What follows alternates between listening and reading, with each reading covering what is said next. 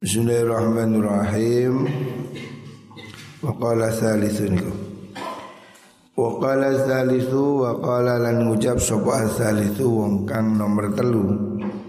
Doa yang ketiga orang yang di dalam gua kemarin Allahumma inni istajartu ujara'ah Allahumma do Allah ini sedene ingsun iku istajartu nyewa ingsun saya memperkerjakan ujaroa ing piro-piro buruh. Nah, jadi dia mempunyai karyawan. Wa ataituhum lan awe ingsun hum ing ujara. Ajrohum ing upahe mengkono ujara. Ghaira rajulin saliyane wong lanang wahidin kang siji. Taroka kang ninggal sapa rajul ninggalaken alladzi ing upah. Lahu kang tetep ketuwe rajul wa lan lunga sapa mengkono nah, jadi ada orang ini punya kuli karyawan terus dia pergi sebelum gajian dia pergi. Fasamartu mongko ngembangaken ingsun di apa itu dikembangkan, diinvestasikan ajrahu ing mengkono bayarane rojul hatta kasurat sehingga dadi akeh minhu saking mengkono ajru opo al amwalu piro-piro bondo hartanya sampai menjadi banyak ya. Ini menceritakan tentang orang yang jujur dan baik hati. Seseorang yang disebut dalam hadis ini dia mempunyai karyawan, mempunyai usaha, ada banyak karyawan. Ada satu karyawan yang belum ambil gaji terus pergi. Setelah dia pergi Fajaani Dia pergi Dan hartanya itu dikembangbiakkan Oleh juragannya. Jadi juragannya ini betul-betul baik hati. Hartanya Upahnya karyawan ini Dibelikan kambing Kambingnya beranak pinak Faja'an uli teko sapa mengkono rajul ni ing ingsun ba'da hinin sause mongso.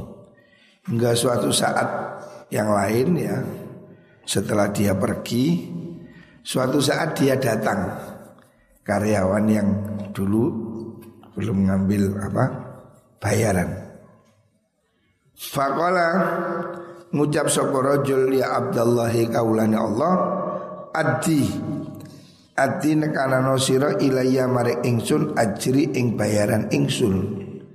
Terus suatu saat kulinya ini datang.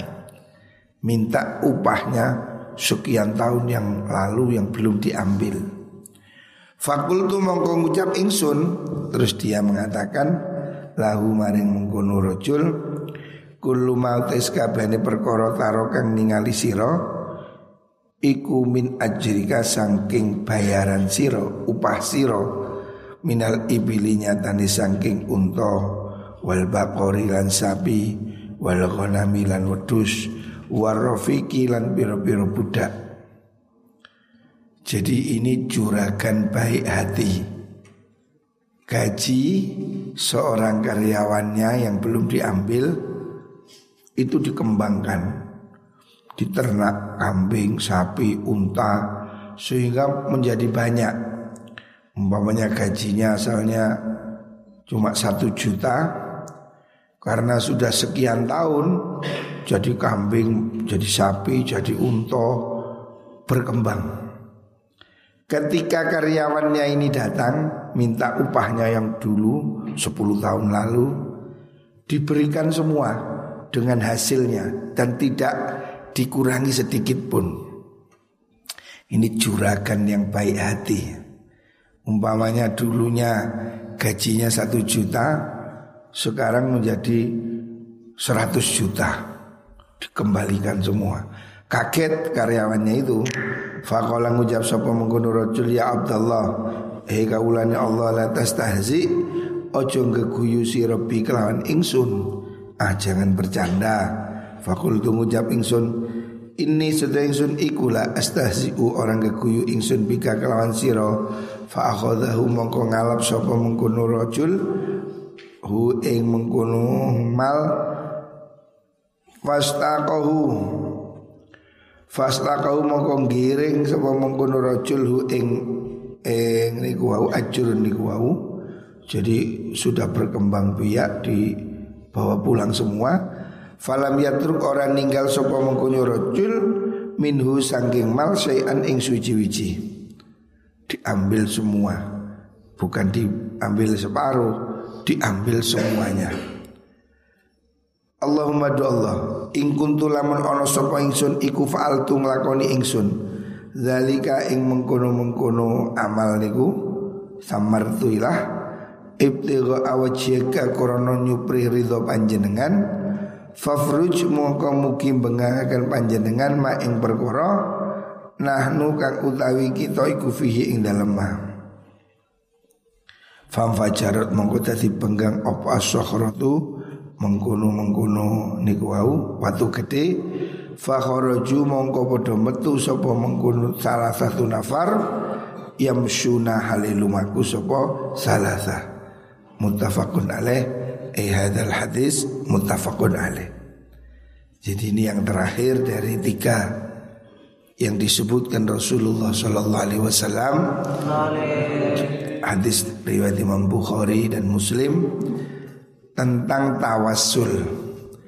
Ada tiga orang terjebak di gua, tidak ada yang bisa menolong, terus mereka berdoa bertawassul. Nah, ini hadis ini jelas mencontohkan tawasul. Jadi orang kalau ada kesusahan, apabila orang ada kesedihan, hendaknya berdoa. Yang kedua, hendaknya dia tawasul dengan kebaikan yang pernah dia lakukan. Tiga orang dalam hadis ini tawasul dengan amal. Yang satu berdoa, ya Allah saya berbakti pada orang tua, diceritakan tidak berani minum susu sampai bapak ibunya minum. Ya Allah kalau kau terima amalku ini bukakan pintu gua. Akhirnya batunya gelinding sedikit. Yang satunya bertawasul, ya Allah saya pernah punya kesempatan mau berzina dan wanita ini betul-betul wanita yang saya dambakan. Bertahun-tahun saya mau nunggu kesempatan itu. Begitu dia mau sudah siap.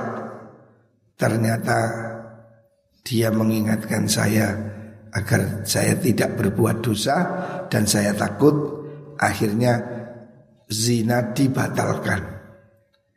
Ya Allah kalau saya membatalkan zina, membatalkan maksiat itu karena engkau bukakanlah pintu gua ini. Pintunya buka lagi, kurang sedikit.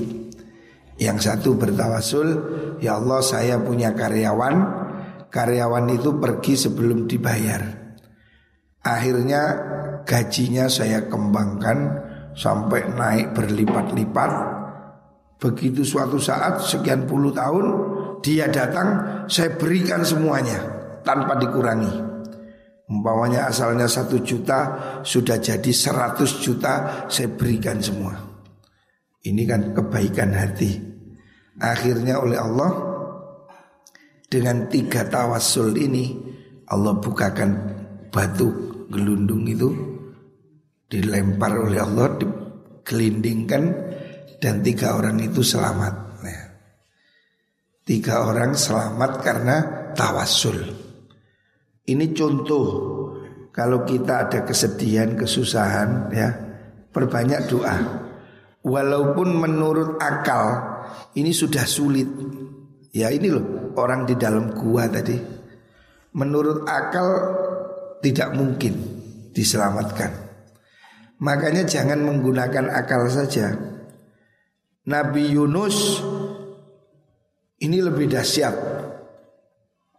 Nabi Yunus pernah ditelan ikan. ditelan ikan bayangkan. Wis diuntal. Wis mlebu nang jero weteng. Teknologi apa yang bisa mengeluarkan dari perut? Tidak ada.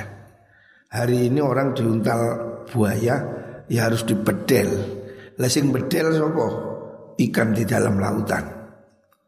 Tapi nyatanya oleh Allah ketika dia di dalam perutnya ikan itu berdoa memohon ampun pada Allah La ilaha illa anta subhanaka inni kuntu minadh zalimin. Allah keluarkan ikannya itu watu. Keluar metu mencolot.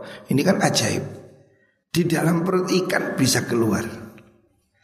Artinya tidak ada sedikit pun kesulitan bagi Allah Subhanahu wa taala. Ini hadis ini contoh konkret, ini pasti benar hadis sahih. Tiga orang kejebak di dalam gua.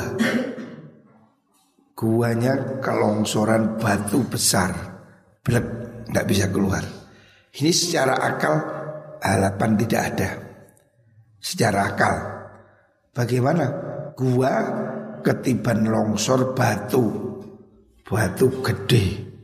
Tidak bisa. Tidak ada bulldozer. Tidak ada eskavator. Tapi Allah memberi dorongan malaikat. Digeser. Bisa. Dengan apa? Doa. Ya. Makanya jangan pernah kehilangan semangat untuk berdoa. Sesulit apa pun hidup ini Jangan putus harapan.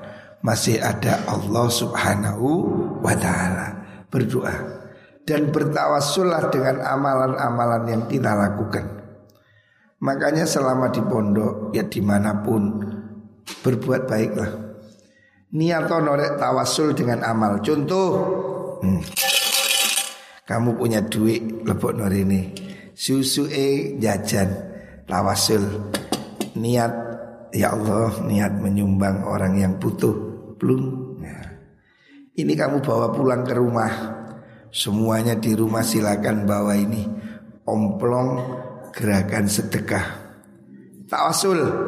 Jadi siapa orang Umpamanya Ibumu, bapakmu Siapa pun yang mau Bekerja Berangkat kerja Dungu Ya Allah barokahnya sodakoh. Muka-muka lancar. Belum yes.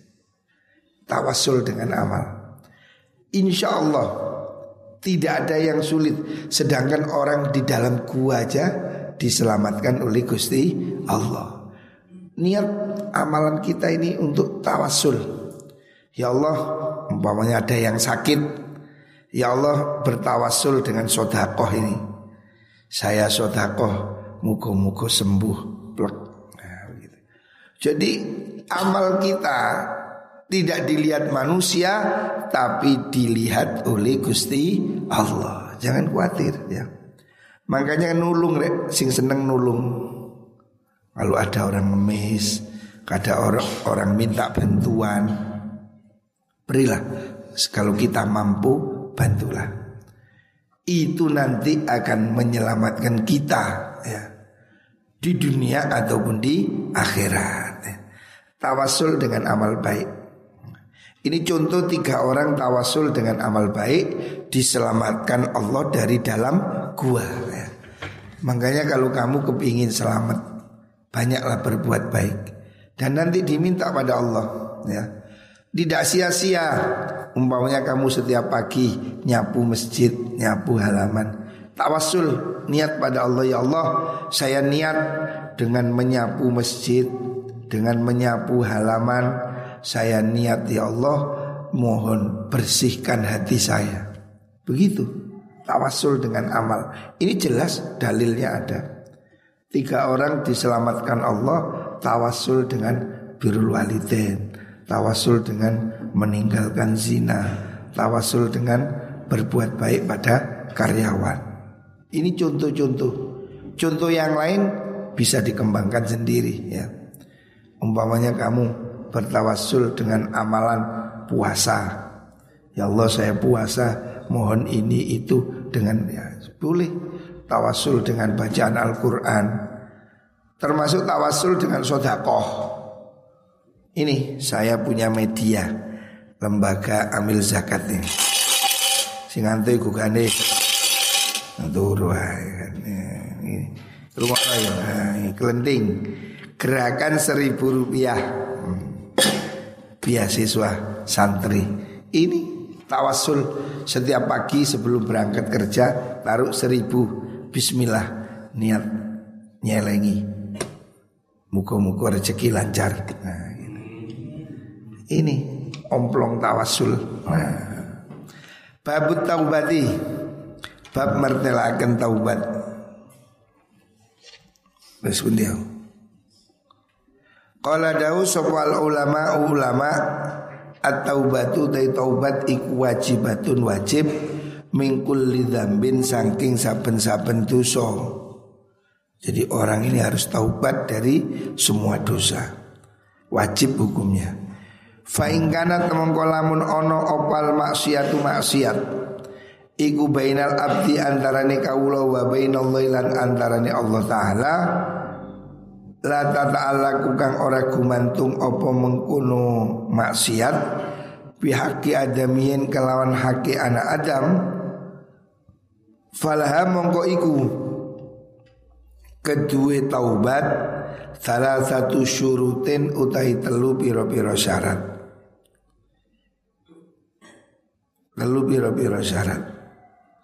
Ahadua utai salah cuini salah iku li ayento mareni. Bedol bedol itu menghentikan mencopot. Anil maksiati saking maksiat. Jadi taubat taubat itu artinya kembali ya. Kembali ke jalan yang benar. Hukumnya taubat itu wajib. Siapa pun yang mempunyai dosa wajib bertaubat dan tidak menunggu tua. Taubat ini jangan menunggu tua. Sebab semua orang ini tidak ngerti kapan dia mati. Hari ini berita kematian santer. Hampir setiap hari ada berita kematian. Muda tua semuanya bisa mati. Makanya jangan kita sembrono. Taubat setiap hari. Dengarkan. Termasuk taubat dari dosa Bolos. Kalau kamu di pondok Bolos itu dosa loh. Jangan dikira tidak. Kamu kan wajib sekolah itu. Sekolah kamu itu wajib.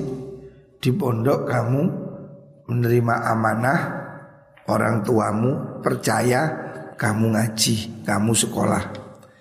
Berarti kalau kamu tidak ngaji, tidak sekolah, kamu mendustai orang tua itu dosa. Ingin setiap hari kamu bolos, kamu sedang berbuat dosa. Karena kamu mengkhianati kepercayaan orang tua. Makanya kamu harus taubat. Sing bolosan itu taubat. Ya Allah ini dosa. Bayang no, ilingo. Kalau kamu terus-terus begitu Bagaimana kalau nanti Allah membalas? Anakmu besok tambah bolos ya apa? Ilingo Ma fil aba fil abna. Apa yang ada pada bapak itu akan ada pada anak. Buah jatuh tidak jauh dari pohonnya. Ilingan. Lek bapak e mondok seneng bolos ya enten ono mulai anakmu begedut ya. Ojo sambat. Kamu menanam dan kamu yang akan panen ya. Ingat ini. Ada kaos kuning itu sapa jadi ada pasuruan nih no kamu nanam kamu sendiri yang akan panen ya. siapa nanam jeruk panen jeruk Siapa nanam lombok panen lombok ilingo Kon nakal-nakal beling-beling ilingo Jangan cuma takut manusia Jangan takut Pak Guru, jangan takut keamanan. Takutlah pada Gusti Allah. Sebab kamu akan dibalas dengan perbuatanmu. Ya. Kama tadinu tudan. Kon ngutang nopo ya disauriku ya. Utang duit bayar duit.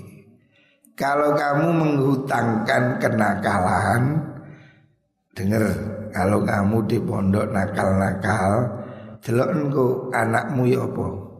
Awas ya, hati-hati. Ya. Hidup ini balas membalas. Orang durhaka pada orang tua pasti anaknya nanti akan tumbuh juga durhaka. Makanya sing beling-beling lereno. Hentikan kenakalan. Ayo semua bertaubat. Kalau kamu bertaubat terhadap kesalahan yang di situ adalah kesalahan berhubungan dengan Allah ada tiga syaratnya. Yang pertama syaratnya ayuk li'a anil maksiyah. Yang namanya taubat itu harus dihentikan maksiatnya. Jadi maksiatnya apa? Kalau kamu suka bolos, ya bolos sih lerenono. Aku taubat tapi panjat bolos ya Itu berarti tidak taubat Syarat pertama taubat itu dihentikan Jadi kalau kamu merasa bahwa ini perbuatan dosa Hentikan taubat Jenengi taubat itu pertama berhenti Lerenono Nakalmu lerenono ya. Kamu taubat tidak merokok Ya lereno cok Aku taubat aku Tapi sebaiknya rokok Iya, kan tobat iya tobat aku, tapi rokokan. Ya iku jenenge tomat. Hmm, tobat kumat. Kalau namanya taubat itu berhenti menyesal. Sudah saya menyesal, saya nggak akan merokok lagi. Ya sudah berhenti. Itu namanya taubat. Yang kedua wasani utai kaping pindu iku ayam dama yen to getun sapa wong ala fi aliha ing maksiat. Yang kedua syaratnya taubat itu harus menyesal. Kalau kamu tidak menyesal berarti kamu belum bertaubat. Om taubat tapi bangga. Kon gak nyesal enggak habis. Aku bangga lu cok ngono.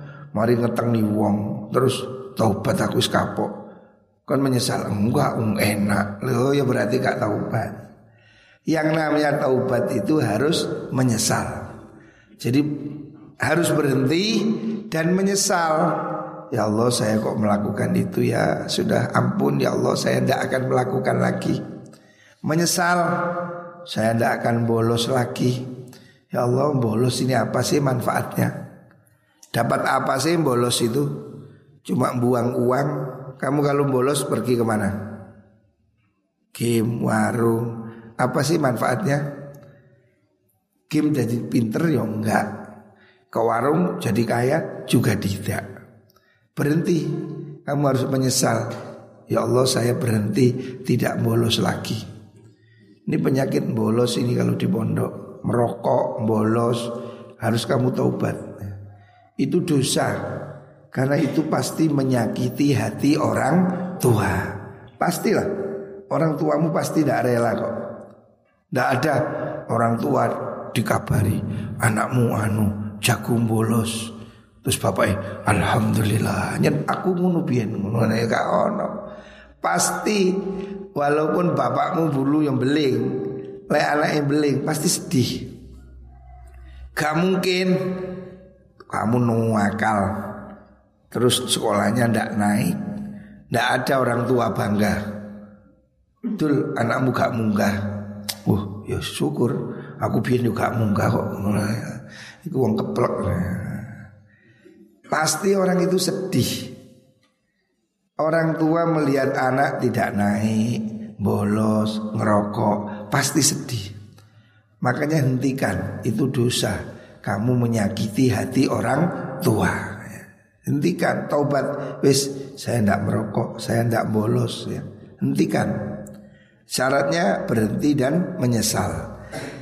Yang ketiga, wathalisu tekang nomor telu Iku ayazima yen to nejo sapa wong alla yauda ing yen to ora baleni sapa wong ora baleni ora yen to ora bali sapa wong ilaiha maring-maring kono maksiat abadan ing dalam saklawase.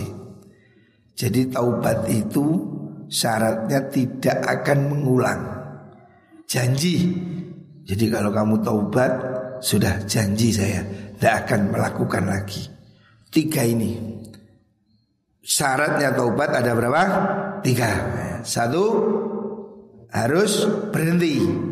Yang kedua harus menyesal. Yang tiga harus berjanji tidak akan mengulangi.